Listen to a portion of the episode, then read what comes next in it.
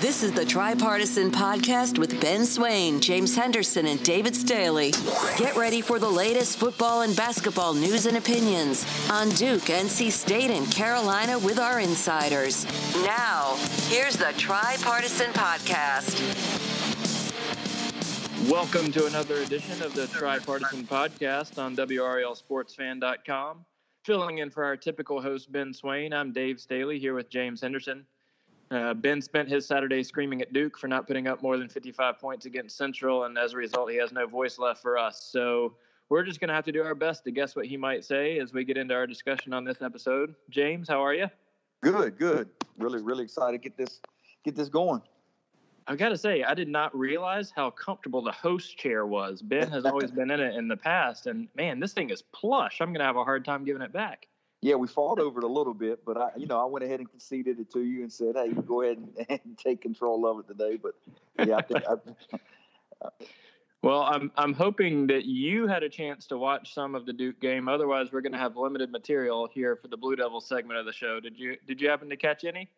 I did. You know, we've talked about all pretty much probably on every podcast. You know, we we've got to reference our fantasy teams, get that out the way, and and so I'm heavily invested in the Duke this year, which means I spent a large part of my Saturday afternoon watching Duke NC Central on Watch ESPN. Wow, um, not many not many state followers or writers or fans will probably tell you that, but yeah, I did get a chance to watch a lot of that uh, that Duke NC Central game. Words you never thought you'd say. exactly. Oh my gosh, yes. so, what, what was your biggest takeaway? You know, honestly, uh, I mean, you know, we've doing the show with Ben, we've been able to kind of follow their season along, and and really, I've been impressed by how much they've been able to overcome some injuries. Uh, you know, they they talked about it in detail during the um during that game, and obviously NC Central was a game I don't think they they were too concerned about, but um. I, thought even in that game, um, Quentin Harris, their starting quarterback, who's really their second stringer, he went down with an injury. Brent, Brittain Brown went down again as well. Um, and I think both of them were minor injuries, but they just kind of keep humming right along. Um, really, that you know, I think early on, uh, Central kept it a little close, like you may expect. I mean, I think that's a game where Duke could maybe with Virginia Tech looming, there could be a little bit of looking ahead. Um, and so I, I, wasn't too surprised to see Central kind of close the first quarter or two, but but Duke extended the lead. I mean, I think um, my biggest takeaway though is I think they're a really good team this year defensively. Um, they still they've had some injuries on that side of the ball, but they seem sound. They're fundamentally sound. They tackle well, and, and obviously, I mean, if you look at their schedule, they haven't played um, the toughest of competition yet, certainly on their schedule, but play the teams in front of you and you take care of business, and and, and I think they've been able to do that. They put themselves in the rankings nationally, and they have a huge game coming up with Virginia Tech. So that that Virginia Tech game is coming up Saturday. It's at 7 p.m. So it's the big the big night game uh, for the ACC this upcoming weekend. Um, Duke's four zero. Oh. Man, I just, I mean, I just I said this in my column last week. I just view them as a perennial doormat, and it's just hard for me to wrap my head around the fact that four and zero oh is just kind of you know chugging along for them at this point.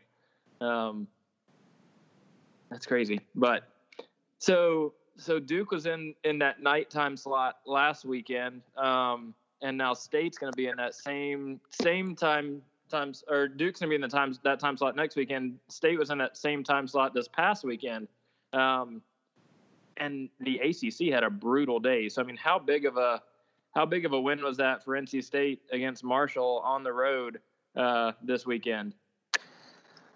Yeah, it's, it's funny because you, you think about the, the day that the ACC had, um, you know, with, with uh, I mean, obviously um, Pitt Pitt was two and one, I think, going to take on UNC, who was zero and three. UNC wins, and then you look at the non-conference games, the big old Old Dominion win.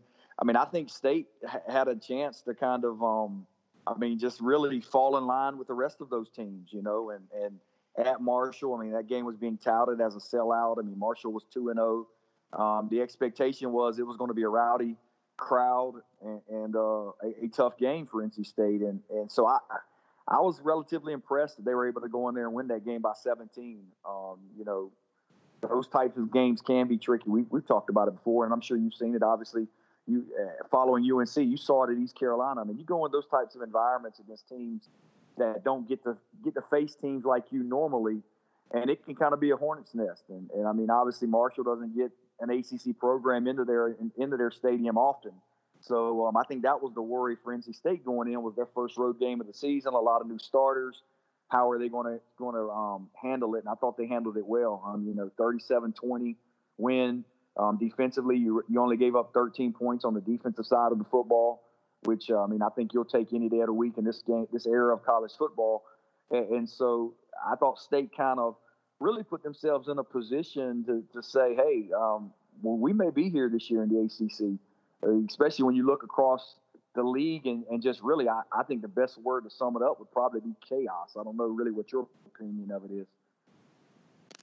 Well, so I mean, I've been I've been I've been going around the office and telling people, oh man, the Atlantic's the doormat this year. You know, the coastal bow down to your new coastal overlords. Um, I mean, it must be nice to be NC State and get and get to play Florida State and Louisville this year. It's normally a complaint, and this year it's like, oh man, look, we got those guys coming up on the schedule. So yeah, I mean, I would say it, it seems like this is a big chance. I mean, th- this could be the year for State, right? I mean, yes, you've still got Clemson, right? But you know, let's say you can pull yeah. off pull off that upset over Clemson, you've got a shot at making it to Charlotte, right? Right, and I mean, and and that's the I think that's the big complaint you, you you're still going to get from NC State fans and, and really Atlantic Division fans is you do still have Clemson on the schedule, and I think Clemson is clearly right now the superior team in the conference. And uh, it's funny because you're right about Louisville and FSU being down, and then NC State's going to probably tell you, you know, we, we haven't played Virginia in seven years, and, and this looks like it might be Bronco Mendenhall's chance to really make some noise in the Coastal because um, you know they're off to a really good start over there in Virginia. And, so I, I think um, it, the, the Coastal looks like it's going to be solid this year. I still wonder about really all the teams, to be honest with you, outside of Clemson.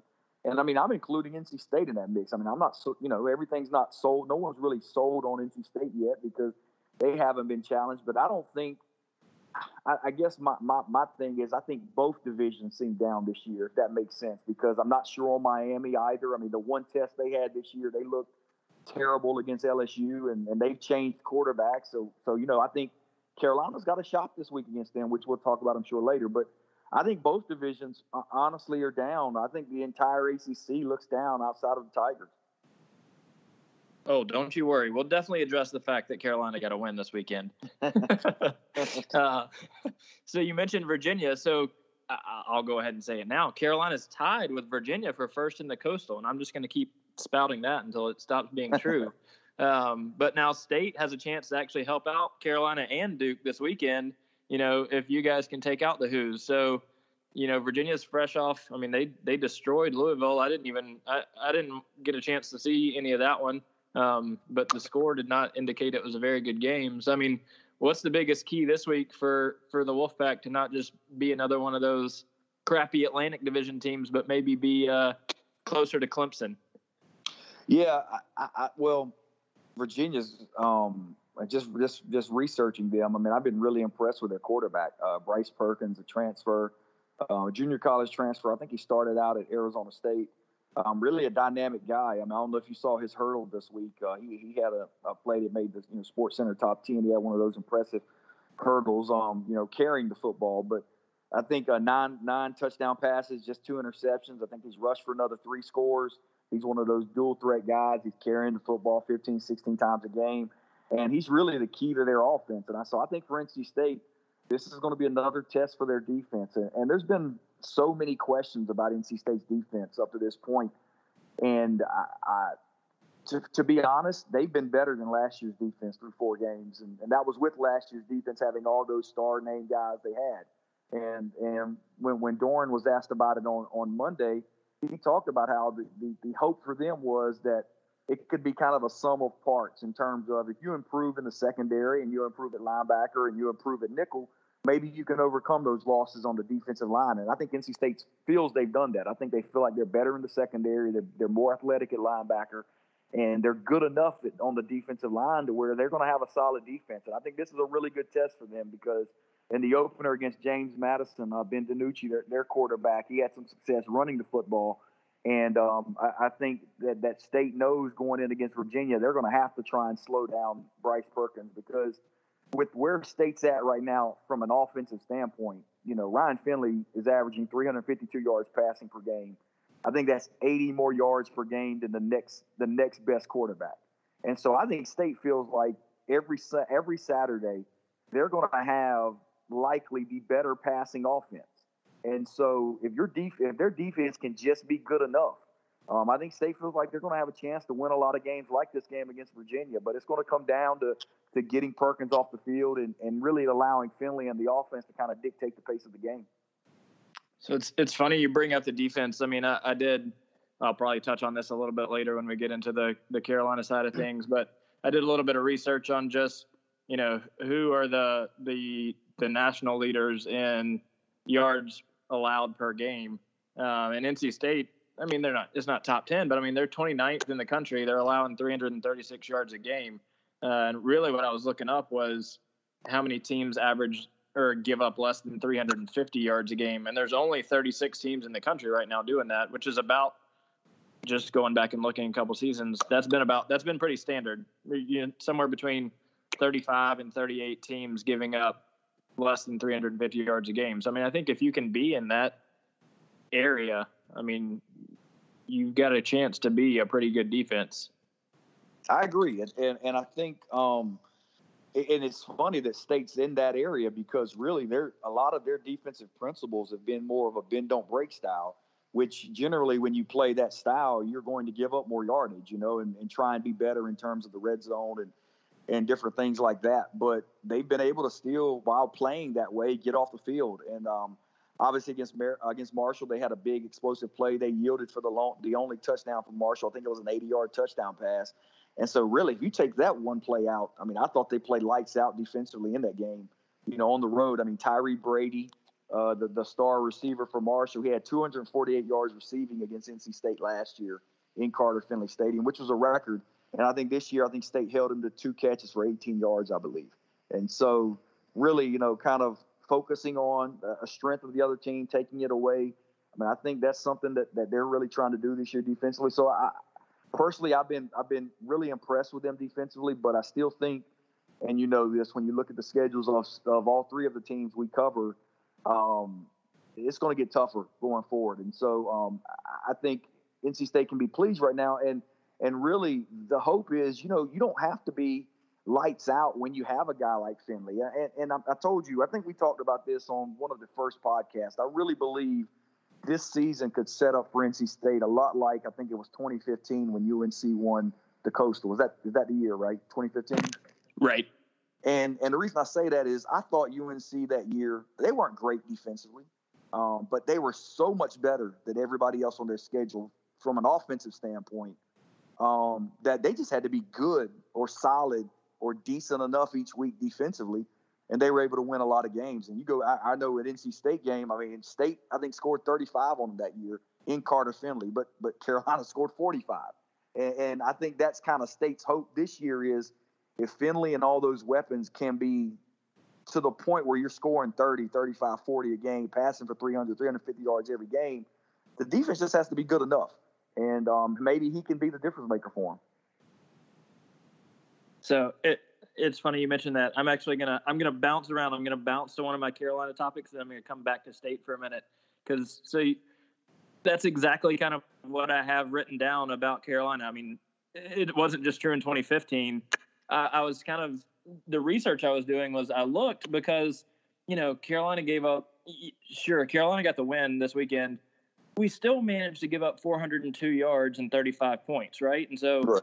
I just started thinking like I don't know. I just remember back in the day, back when I back when I was growing up, um, it just seemed like I don't know, uh, giving up 350 yards a game just made you an average defense. And and so then when I started looking at the numbers, I mean, going back all the way, the statistics stats I was looking at only went back to like the 03 04 season, I think.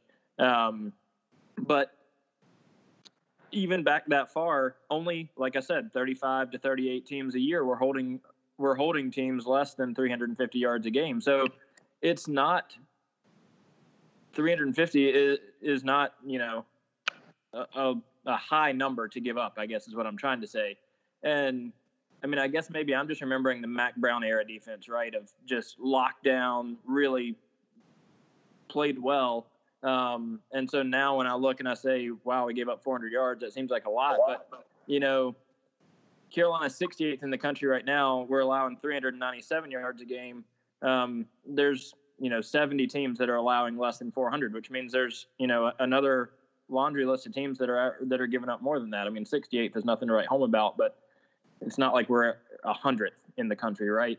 And so, I, sorry, go ahead. No, no, no, I'm sorry. I didn't mean to cut you off. I was going to say, I, I, would imagine for UNC that's improvement, right? Um, uh, I actually did not look where we finished last year, but I okay. feel like yes, that would be an improvement from where we were last year. Um, if I had to, if I had to put money on it right now, um, my theory was that Carolina football is kind of like Carolina basketball in that we play better against other teams who like to play fast. Because, you know, for a, ever since Roy Williams got here, one of the things that's music to a Carolina fan's ears is to hear an opposing team or an opposing coach or opposing fan say, "Hey, we're going to try to run with you guys." Um, you know, Iowa State tried to do it in the 2005 second round of the NCAA tournament. Um, Carolina destroyed them. Indiana tried to do it a couple years ago in the I think the 2016 tournament. Carolina destroyed them. Michigan State really kind of said that going into the national championship game in 09 and just got killed. I mean, anytime a team says that, I just expect that that Roy is going to, you know, obliterate them. And so I started thinking, well, maybe that's how Fedora is. But then as I started looking at the numbers, I thought, actually, maybe we just do really well against teams that suck at defense, right? like, right. we're going to score a lot of points, and hopefully, we're going to outscore however many points you know we can hold you to. Um, which that makes the upcoming game against Miami kind of concerning for Carolina because you know they're only giving up 272 yards a game, uh, which is fifth in the country. Now, I mean, I I would probably counter that and say, you know, since the loss to LSU, uh, what who is is it Paul Finebaum? They ain't played nobody. Exactly. Uh, right. Right. So I mean, they've beaten Savannah State, Toledo, and FIU since then. So I don't I don't know that that's like, you know, you can't evaluate them as a complete team right now and say, well, they're definitely one of the top five defenses in the country. But I would say they're they're probably the best one that Carolina's played so far this year. Um, but hopping back for a minute before we completely leave NC State, so you mentioned Bryce Perkins, and you've already mentioned fantasy. So Bryce Perkins is my actually he's actually my backup uh, quarterback on my fantasy team. Backup, wow. Uh, well, I've got Eric Dungey. There you go. So I have two uh, dual threat quarterbacks, and so far, I'm not sure I've picked the right one to start yet this season. Like they, they've both done well, but I keep choosing the wrong one in terms of who's going to put up the most points that week. So um, I'll see what I decide this week. But you know, I also have Gillespie, so I got to ask you, like, what should I expect out of him against Virginia this week? Well, you know, I actually have him as well, and so he, he gave us uh, 81 81 rushing and two touchdowns this week, um, which you know you'll definitely take that, right? Um, yeah. so my hope is that again. but but you know, really, I'm glad you brought that up because I've I've spent most of the time on the podcast tonight talking about how I think NC State's offense is going to be a difference maker for them every week. But if I had to look at one glaring complaint or glaring issue with NC State's offense, it's been their efficiency in the red zone, and I think that's something that can their inefficiency in the red zone. Excuse me, that's something that cannot continue as they play better teams. And and one of the stats that I found out, I found looking up, um, looking some stuff up on them this week was they are 106th in the country in terms of touchdown conversions in the red zone. And, and so what that is is so far they've made 17 trips into the red zone in three games and they've scored nine touchdowns. And and so they're right around 52, 53 percent, and that's not good enough. Um, you know, you can't when you play these better teams you're going to have on your schedule, you can't end up setting settling for field goals, which I think they, they, they've made six of seven field goals in the red zone. So, so they've been better there than they have in, in past years, but still six field goals and nine touchdowns isn't a good, a good um, ratio. And, and, and a lot of that's been because NC State's been trying to run the football in the red zone. Now, I wonder if that's because of the, the teams they played. You know, they maybe they felt like they can run it better. But when you look at at their weapons they have, and, and you know Ryan Finley and, and Kelvin Harmon six four, and Steph Louis is six three, and Jakobi Meyers six three. I mean, all their receivers they got are, are big physical guys who should be fade, jump ball, red zone targets. I'm really surprised by that. And, and Ryan Finley, you know, we talked earlier, um, comparing him, just for instance, comparing him to Bryce Perkins. So Ryan Finley's averaging 40 passing attempts a game, and he's got over 350 yards passing per game. Perkins is at maybe 180 per game. I think he's attempting maybe 25, right around there, passes per game. He's got nine passing touchdowns, and Finley only has five. And five and three games for a guy who's throwing the ball 40 times a game is not a high number. And so I think there's a disconnect right now between what NC State's doing in the red zone and, and, and what Finley's doing. And, and that inefficiency is going to have to change. And while while Reggie got two touchdowns in the game against Marshall, and both of them came inside the five yard line, which is great. I'm just not sure they're going to be able to run the football good enough, even against Virginia this weekend, for him to have that type of success. So I, I think you're going to start to see more passing from NC State in the red zone versus running it. And so I'm, you know, as a Reggie Gillespie owner, I'm kind of worried that maybe his that might have been his best game, you know, in the near future, just because I'm not sure they're going to be able to sustain that type of success against the ACC schedule, which is coming up. I'm not sure if you helped me make my decision or not there. my, my, my, my advice as a fantasy owner would be sell high. so, sell him. So, so you touched on something that I actually tweeted about the other day. Uh, it actually might have been during last weekend's games, but I don't I don't remember what game I was watching, but it was I'm not going to remember what game it was, but it was 14 to 6 and they sh- flashed a stat when one of the teams got into the red zone that showed red zone efficiency for both teams and it said 100% to, uh, right. in two attempts for both teams. And so you just touched on what you, you said state scored nine touchdowns in 17 trips and they got six field goals. Right. So by, by that stat, they're you know they're 15 out of 17 they're 90% or 85% or whatever that works out to be in the red zone there's got to be a better way to do that stat where you get you know 100% for a touchdown and 50% for a field goal or something that when it's 14 to 6 both teams should not have the same stat for red zone efficiency hey, no I, I completely and that's why i think the measure you should use is touchdown percentage. Right. I really do. I mean, and, and that's like that, that, like for instance, NC State overall in the red zone, they're 50th in the country. You know, they're, you know, 15 out of 17, which is 88, 88%, which is 50th. And that sounds okay. But like I said, I, I don't really think you try to get into the red zone to get field goals. Now, I will say, I do think NC State's been impacted a little bit by a couple of things. For one, I think three of those field goals were on drives right before halftime, or it might have been two.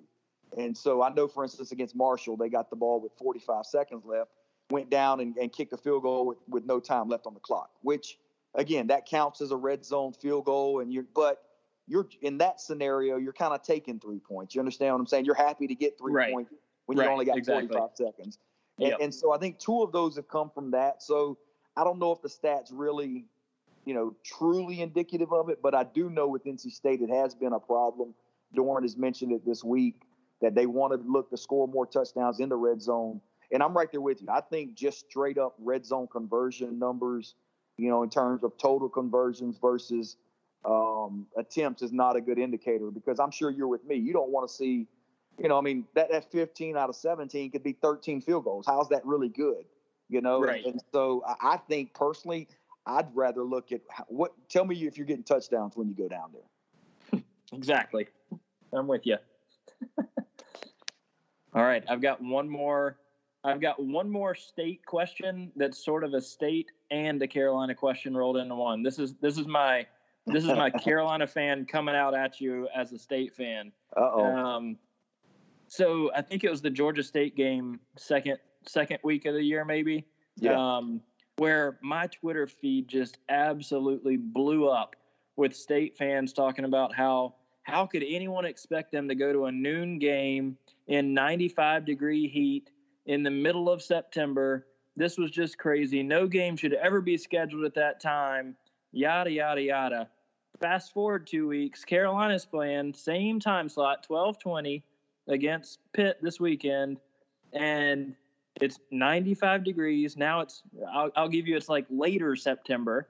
Um, and those same people are tweeting pictures of the empty, uh, empty, new, nice-looking Carolina blue seats in Kenan and asking why no one's in the stands. And I just can't understand why people don't see the the similarities there. And I'm just wondering if you see them or if you can defend the the Twitter folks. you know, well, I know this has been a big debate on Twitter. Um, you know, in terms of when games are scheduled and played and all that stuff. And personally, I think you just play the game when you play it. Uh, you know, as a fan, if you're a true fan, you're going to go. Whether it's at okay, let me let me rephrase that. I don't want to say you're not a true fan if you don't go to games, because I'm gonna be honest with you with the, with HD TV and the price of concessions and the price it is now for a family to go to the games, it's not as easy as maybe it used to be. Um, and so I don't think you can say you're not a fan if you don't go necessarily to a game.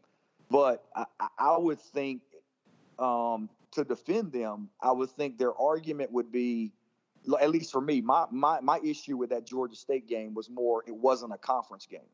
And I would think you'd have more um, leeway in terms of like like I, if, if, I remember correctly, those games were scheduled maybe three or four months ago, the first couple ones in the season in terms of what time they're played. Right. And so I think you should have more leeway for non-conference games to schedule those at night if you'd like to. Um, and so I always thought that was the, the complaint they were having was more, why would you expect us to go to a noon game against Georgia State in the first at the beginning of September when that's a non-conference game against a team we're probably going to beat by 25 or 30?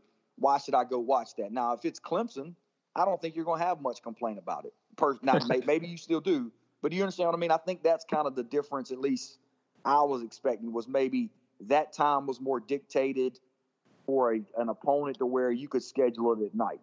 Um, whereas I think the Carolina Pitt game, they're probably they're the people that are tweeting photos are probably saying this is your ACC opener, this is your home opener against an ACC team.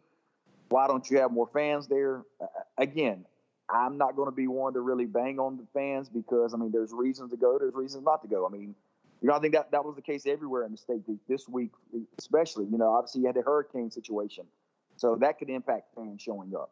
Obviously the heat. I mean, the time. So I, I you know, I don't really, I'm not really getting into all that. You know, from my standpoint.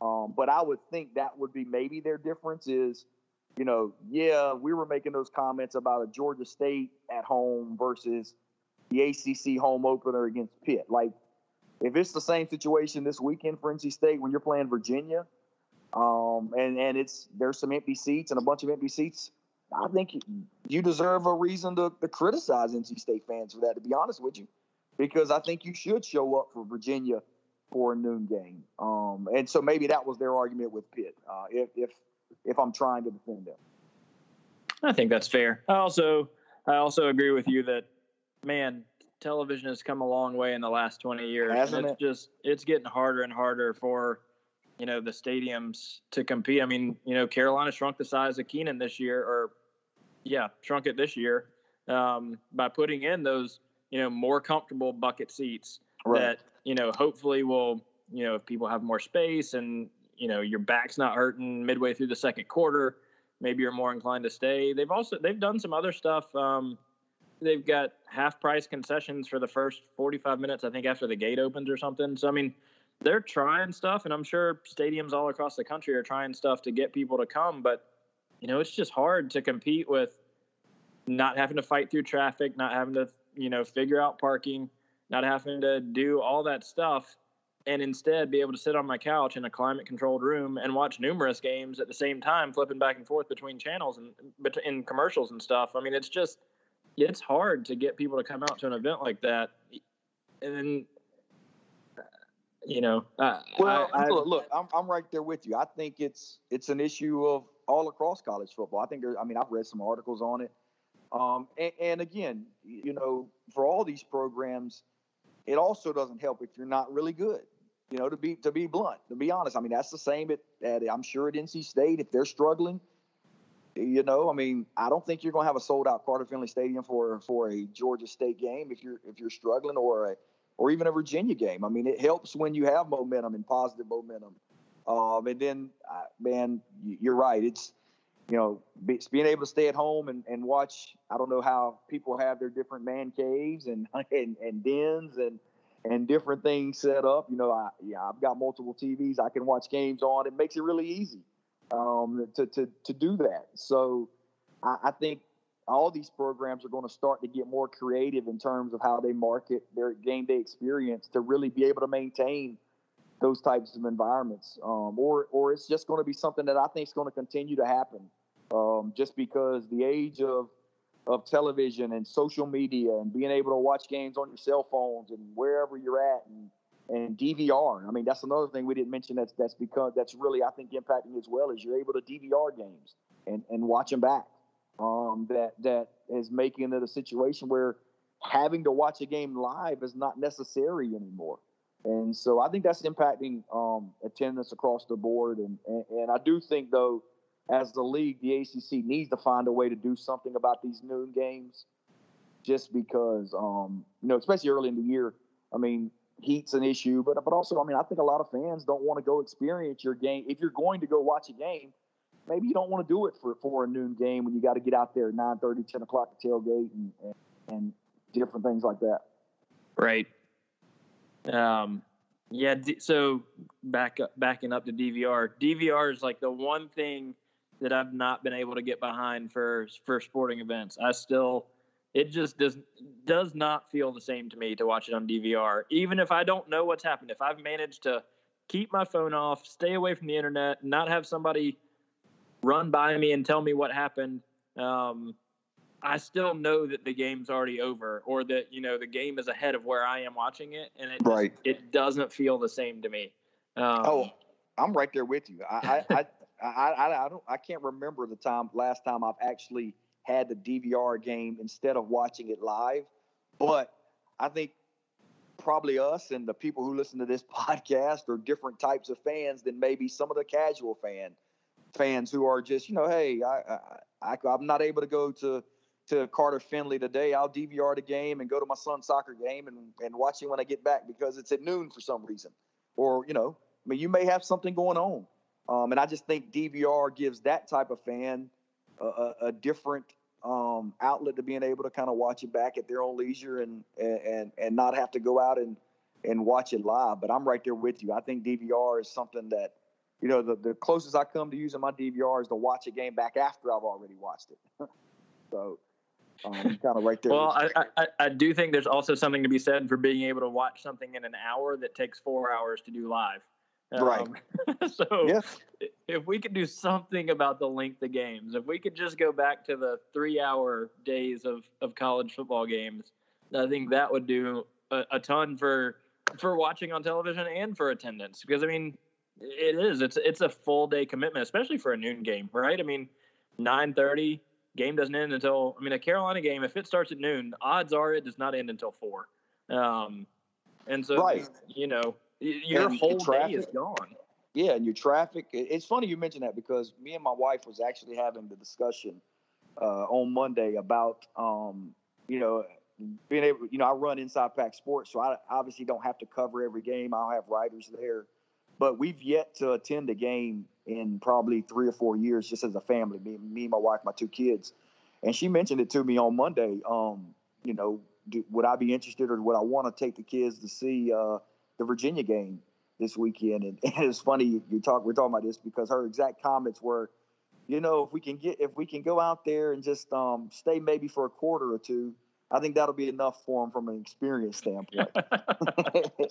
and so I'm like, yeah, you know, because she wanted, she obviously wants to do the tailgating aspect of it.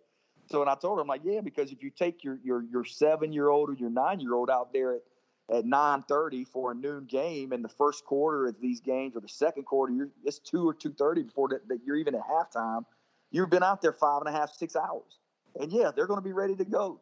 And, and, and and you're right. I mean, I think that's something that the typical family now has to deal with in terms of tailgating and commercials and and different things like that. And especially in this era of, of where where our children are at, you know, my son and my daughter, they're they're just as happy, man, being on their iPhone or iPad or whatever they've got now versus you know me and you were young we looked forward to going to games because we didn't have the different type of um, because you know, we needed an activity. exactly. Yeah, we didn't have the different types of activities they have to keep them busy. So it, it's like you know, I, I'd probably I'm probably pulling teeth getting them out there for six hours in a given day. Um, so man, I, I think it's a great discussion because it, it, it tells you how I think just looking at raw numbers of attendance. And trust me, I'm not trying to give UNC an out. I know I'm gonna have some NC State fans tweeting at me saying, "Hey, man, you're you're being soft on UNC," but I, but I just think it's it's just the nature of, of really of really college college athletics and even professional athletics now. It's hard getting people to games. Yeah, and we've had we've had similar things um, with with our family. I remember I can't remember what game it was. It was it was I mean it was a basketball game, and it was a game that Carolina. I mean it was a non-conference game, and we got upset. And I can't remember. Um, Belmont maybe is is who it was, and we took our kids, and I just remember thinking I'm going to get them popcorn at halftime, and I I don't even think we made it to the under 12 timeout before I was like, fine, I'll get you popcorn now. And then you know, halftime rolls around. I'm like, if we leave right now, I can get home in time to see almost the entire second half on television. Let's just go. yeah, you you you you actually got out pretty lucky. It's funny because I took my son. Um, I think it was two years ago. I took him to. That was the last basketball game I took him to, and really it was the first one. It was just me and him, and it was Wake um, at at, at uh, PNC Arena, and I was wondering. I'm like, okay, how long is he going to be able to tolerate this? Because he was five at the time, and you know, first half he was good. Halftime we go and get concessions. He's great. We get to the 16 minute mark. He looks at me just dead in the face, no expression, Daddy. I'm ready to go. And you know how it is, man. At that age, when you say you're ready to go, they're going. You're going because it's it's going to be it's to be hard getting them to stay. So I, you know, we left it at 16 minute mark, and I think I made it home maybe in time to see the last four minutes.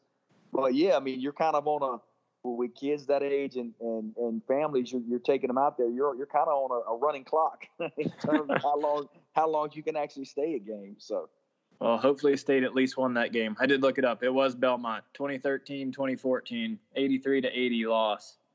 Yeah, I think State State took care of Wake. They've they've been pretty pretty well on pretty good against them at home um last couple years. Although that was Gottfried, so I'm not not really sure.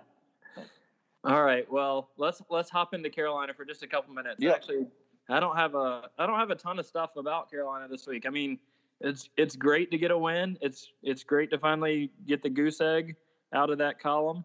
Um, and it, it's nice that it came in the, the first conference game of the year. So now one and zero, and I mean, really, yeah, the Miami game is going to be tough. But I mean, you look at the rest of the schedule, and it it's not super scary. Now, I mean, I think winning a game kind of probably taints your, you know, it was super scary a week ago, right? So it, it's probably it was probably not as scary a week ago as everyone thought it was, and now it's probably more scary than everyone is maybe thinking it is. Or maybe I'm just maybe I just have rose-colored glasses right now and and have higher expectations. I'm no, I, I, well, let me. Here's what I'll do. Let me let me just take over as host for a little bit. I'll throw you some questions on UNC.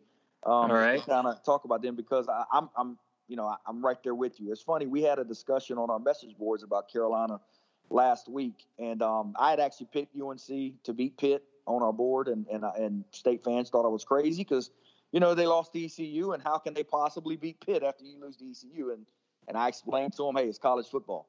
You know, I th- there was the same question the week before. How can you possibly think ECU has a shot against UNC after losing to A and T? And it just sometimes, you know, it happens. But I but I thought I don't really, honestly, I don't really think Pitt's a great team. Um, and I think UNC has some talent. And and you know, when you look at their schedule now, and you see what happened at Virginia Tech with the Old Dominion loss, and and, and Joshua Joshua Jackson, their quarterback, uh, I think he broke his leg, so he's out um, for for probably the season. So that game right. looking different. You know, a home game for for UNC against Virginia Tech. I think that game looks different.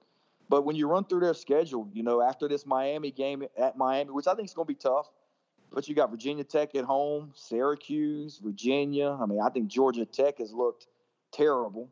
Um, at Duke, that might be tough. Then you got Western Carolina and NC State. I mean, I think this schedule is really starting to open up for UNC. Um, and and so I kind of want to ask you though. Um, I think the majority of their guys are coming off their their suspensions now, if that's accurate. um, or at least the ones that were out the first four games, right? I think they're done. Yeah. Um, so um, basically, you know, Chazz Surratt is coming back, and so I mean, I think you know we can get into a whole debate over who's going to be the quarterback when when the game kicks off on Thursday night. Um, Beau Corrales at wide receiver is coming in, and so I mean now we're going to have more, you know, skill at the skill positions, and I think if if I maybe underestimated how big a deal the suspensions were going to be at the start of the season. Right. Um, and so I, I, do think that when some of these players come back, maybe Carolina does look like a slightly different team. Uh, this weekend or, or, Thursday, you'll see uh, Malik Carney coming back in at, at defensive end, but he's doing that staggered suspension with Fox. And so uh, I think Carney played the first game, Fox played the next two, and then maybe Carney plays the next two, and Fox plays the next, and then they're both. Uh, if that was six games, then they're both back for you know the remaining six games of the season. Um, so I mean, th- those are some of the bigger names that you're going to finally start to be seeing more of now that the suspensions are are over or near over. At least until Carolina potentially adds a 12th game, at which point all the people that had four game suspensions are now going to have to serve it in that uh, I guess they serve it. You know, if Carolina announces before game eight of the season that they've added a twelfth game, now those guys have to sit in in game eight again. Um, right. So. Yeah. Well, well, well, I think um, you know when you look at a 38-35 win over Pittsburgh, um, it seems like they were efficient on offense, and, and I know there had been questions about Elliott, uh, but and getting Surratt back now. I mean, do you think this game against Miami is a chance to to, to turn it over to Surratt, or do you feel like um, Elliott's done enough um, to to kind of maintain that that starting job at quarterback? Well, so I mean, it, it's tricky, right? Because if if if the Pitt game hadn't happened, I think everyone would just say, "Hey, give give Surratt a chance," right? Um, because Elliott just did not look good in the first two games, but then, you know, if you look at his numbers in the in the in the Pitt game. I mean, he was 22 of 31, 313 yards, two touchdowns, and it was by far his best game as you know as Carolina's quarterback. Um, and so, and Larry Fedora, you know, bless him, doesn't answer any questions about it. I mean, they they ask, you know, do you think you might play two two quarterbacks this week? And his answer is like, maybe, yes, maybe no. You'll just have to wait and see. I mean, there's just there's zero commitment of any kind to to making any sort of decision. And I mean, he even somewhat hinted at the very end of his his media availability um, about the fact that we have three quarterbacks, right? Um, so I don't know that. I don't think that based based on how he looked against Pitt, I don't think that Elliott is just going to, you know, get shown the bench. I right. do think they'll both play, and I imagine. I mean, I, I have to imagine that Elliott will start. Um, and I don't know, like Fedora, uh, you know, for what year was it? Was it uh, Marquise and and Mitch? Uh, yeah, was it Marquise and Mitch that rotated? Um, no, no it wasn't them that rotated, but who, whatever it was, the two that rotated, he was very, you know, he would say, all right, well, we're going to do first two drives this guy, third drive this guy, and then we're going to look and see, you know, how we feel after that. Or, you know, he would he would script the first few drives of who, here's who it's going to be, and I don't know if he'll do something like that again um, with Elliott and Surratt, and I, I, can't imagine Fortin playing. Um, I mean, I, I might have been Renner. Was it Bryn Renner? Ah, uh, yeah, that sounds right. Um, yeah. yeah. So I mean, I think I think you'll see both quarterbacks. Like I said, I, I, don't I don't think you'll see unless something goes wrong. I don't think you'll see Fortin play. I, and it's funny because I remember, you know, our I guess our first I don't know if it was the first or second podcast, but the the, the podcast after the first week of games, and I said I was proud of Fedora for not you know benching Elliott even though he had a bad game but I guess in retrospect, I mean, you only have a few opportunities, legitimate opportunities to give Fortin reps. Right. Um, because I mean, you know, he can play in four games, um, and so, or or I don't know, is the red shirt rule the same as the suspension rule? Maybe he can only play in three games now. No, you can do um, four. I think. Um, yeah. Okay, so I mean, but it just seems unlikely that a Thursday night primetime game against Miami is maybe the time to to have him make an appearance. Um, I mean, I think you've still got Western Carolina on the schedule as a as a chance for him to go out there, but I mean, I think unless unless Elliott and Surratt are both just you know stinking up the place, I, I don't think Fortin comes out on on Thursday. Um, it's also funny because uh, for as much as Fedora won't name a starting quarterback, neither will Mark Richt. So Carolina also doesn't know who they're going to be playing against. So uh, I guess Thursday night at kickoff we'll find out which which two ish of four to five potential quarterbacks are going to be getting the bulk of the snaps. Yeah, no, um, I, I would think it would be Elliott just because short week.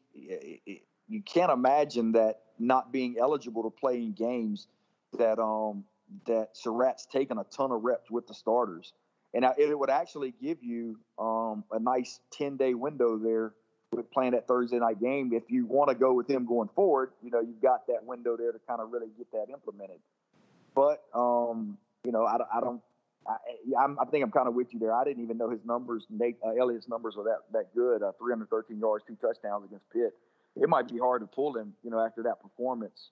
Um, and he didn't, you know, he didn't do anything spectacular, but he didn't miss many throws. Though he missed a lot of, he missed a couple deep bombs in, I guess, both games um, against Cal and ECU. That you know, had he had he hit the receiver, who I mean, some of them were were not wide open, but some of them some of them were relatively open. Some of them were just, hey, the receiver probably could have had a chance at it, even though he was, you know, kind of well covered.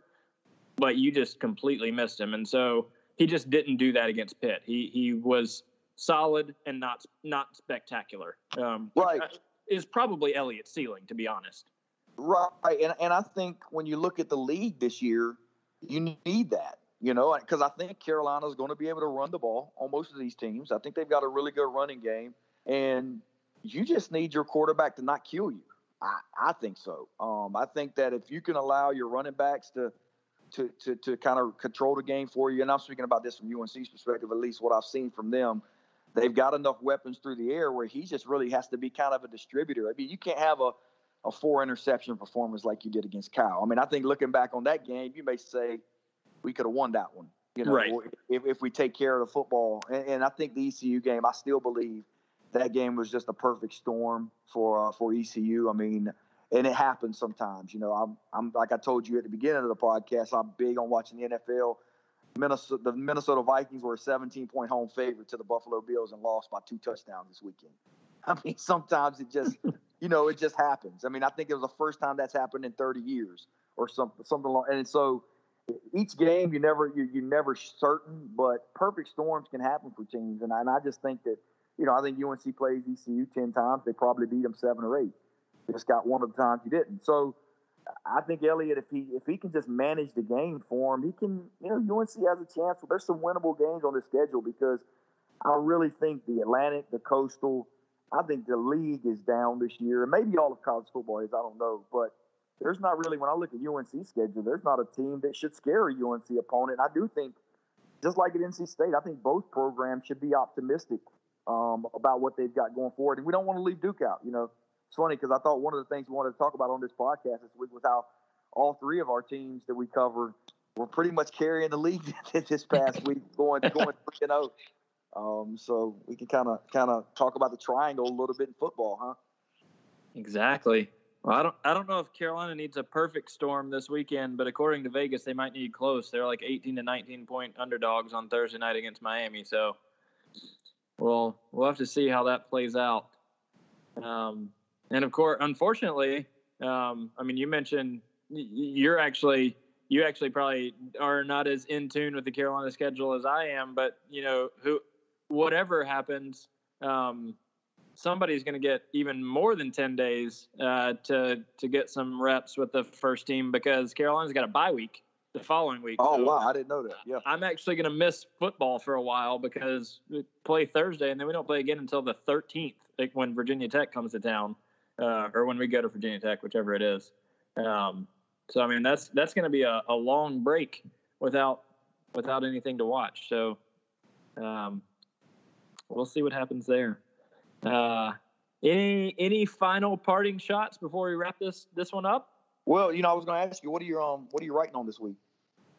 Uh, that's a great question. I I uh, I did a little um, a little smorgasbord of, of various things. I threw some time of possession stats in there. I was I mostly just spent the whole t- column trying not to say I told you so after being vindicated in my in my selection last week of saying that Carolina's path to the Coastal Crown was pretty clear.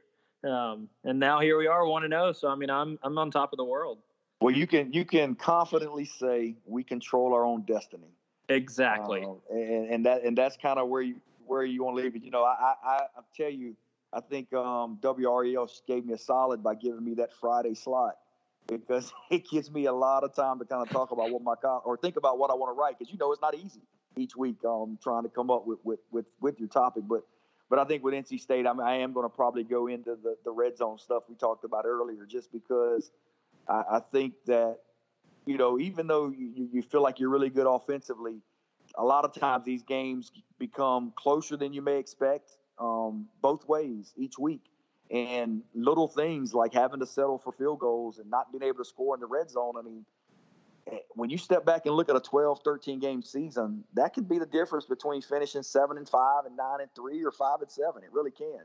And I think that's one of the areas where NC State needs to be careful um, because if they don't if they don't shore that up and they don't become a team that that is much more um, I guess better better equipped to score touchdowns in the red zone, it, it could it could hurt them as early as this weekend.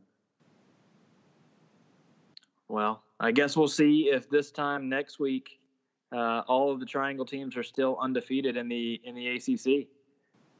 So. Yeah, we'll see. I mean, and and maybe you guys can uh, can pat me on the back next week if they can knock off Virginia. we Ben and I will both be appreciative. All right. Well, for James Henderson and the absent Ben Swain, this is Dave Staley signing off for the Tripartisan Podcast. We'll talk to you next week. You've been listening to the Tripartisan Podcast with Ben Swain, James Henderson, and David Staley. We hope you enjoy this show every week during the ACC football and basketball seasons. Our three insiders will have another installment next week on all the football and basketball happenings with Duke, NC State, and Carolina. Don't forget you can download and listen to this podcast at WRALSportsFan.com, the WRAL Sports Fan app, or subscribe to it in iTunes and Google Play stores.